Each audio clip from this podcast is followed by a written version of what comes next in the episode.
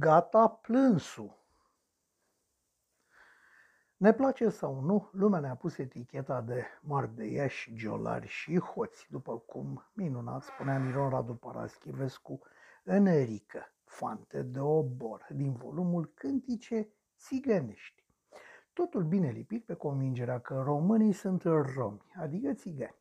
Începând de la erele de superioritate pe care și le dădeau vame și cehi nu cu multă vreme în urmă, când toate româncele erau curva, trecând prin opinia clar exprimată de angajatul unei echipe de fotbal turcești în țara mea toți românii sunt țigani și sfârșind cu neplăcutul incident de la Kiev, acolo unde Mircea Lucescu a fost gratulat cu același epitet, please note, gypsies.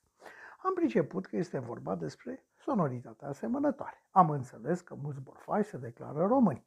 Am înțeles că mai mereu în lume cineva a fost de serviciu pe post de prostul, hoțul, nebunul satului. Am înțeles că este un curent probabil vremelnic, dar nu înțelegem de ce autoritățile române continuă să nu miște un deget. De ce autoritățile plătite de noi nu ne apără? De ce instituțiile statului român preferă să se prefacă a fi foarte în pas cu vremurile, lăsându-ne pe noi, cetățenii fără apărare, la cheremul oricui poftește să-și bată joc de noi? Notați, vă rog, că nu aduc în discuție scandările țiganii, țiganii ale tribunelor maghiare la orice sport doriți dumneavoastră. Deci, cum facem? Pentru ce plătim noi statul român? Doar ca să aibă cine să ne ia banii? Să ne amintim că atunci când se petrece vreun incident de doi bani, toate minoritățile explodează la propriu. Să ne amintim că nu ai voie să-i spui unui țigan țigan, că este rușine și așa și pe dincolo. Să ne amintim că nu mai avem voie să avem păreri proprii în afara celor corect politic. Să ne amintim că foarte de curând Uniunea Europeană aproape a scos în afara legii cuvintele mamă și tată. Să ne amintim și să le luăm pe rând. Atunci când brigada de arbitri români, la meciul Paris Saint-Germain cu niște turci, a fost îngrozitor, jignită și insultată numai în baza unui artificiu literar-lingvistic, negru, negro, am auzit străini luându-i apărarea brigăzii, în timp ce ai noștri de la federație și până la externe au băgat capul sub haripă tăcând mâlc.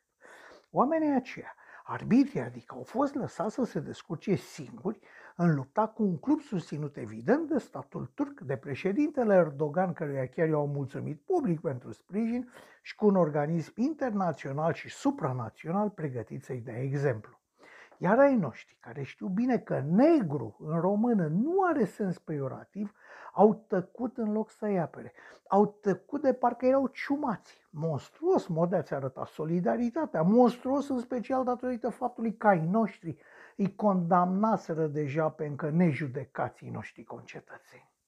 M-am întrebat mereu, dacă arbitrul ar fi greșit și în loc de negrul acela ar fi spus cioara aia, evident peiorativ și netolerabil, cum ar fi reacționat negrul cu pricina? Ar fi urlat că l-a făcut biserică?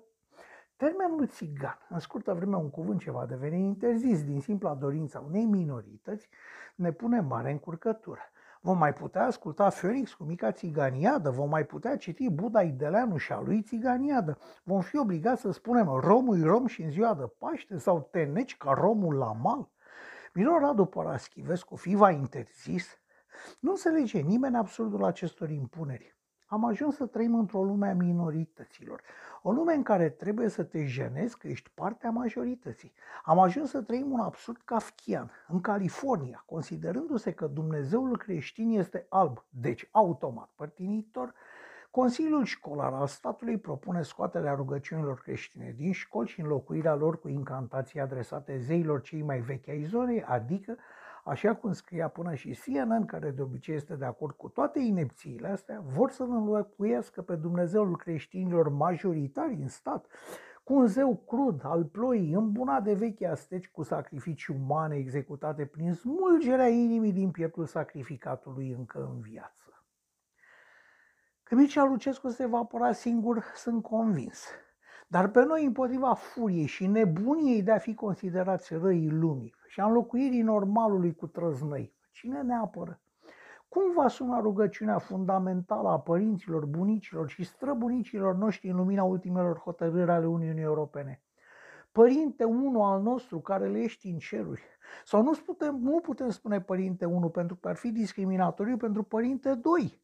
De fapt, facerea s-a petrecut cu participarea unui singur părinte. Ar fi deci mai normal ca rugăciunea să sune astfel monoparentalul nostru care le ești în ceruri, iar noi vom crede în Sfânta Treime formată din Părinte unic moștenitor și Sfânta Idee? Hm, toate astea se întâmplă evident din cauza noastră, a celor care am considerat că prezența la urne sub 40% este suficientă. A noastră, cei pe care nu ne interesează politica. A noastră, cei care dorim cu un dispreț suveran să fim lăsați în pace. A noastră, care avem treburi mai importante pe Facebook, Twitter sau pe TikTok ori Instagram, a noastră, cei care lăsăm astfel să ajungă să ne reprezinte dal de ciocioacă în Parlamentul Național, dar și în cel european. Gândiți-vă numai că Băsească, amica a fost europarlamentar, că Țața Dăncilă la fel, etc., etc. Impotențe intelectuale dovedite au încasat zeci de mii de euro lunar pentru a tăcea și a dormi, dar mult mai grav, pentru a nu neapăra drepturile și părerile și identitatea. Nu, nu sunt ei de vină, ci noi, cei care nu avem grijă pe cine numim să ne reprezinte. Dar să revenim. Gata plânsul. Hai să facem ceva împotriva celor care ne denigrează, prin pedepsirea exemplară a tuturor celor care dau prilejul acesta. De exemplu, orice condamnare primită în străinătate să fie obligatoriu repetată și în țară, iar vagabondajul și cerșetoria să fie din nou infracțiuni și nu o formă aberantă de așa zisă libertate. Poate că astfel nu va mai organiza nimeni o bandă de minori români pe care să-i pună să fure din buzunare în metroul parizian. Așa crede un om de pe stradă.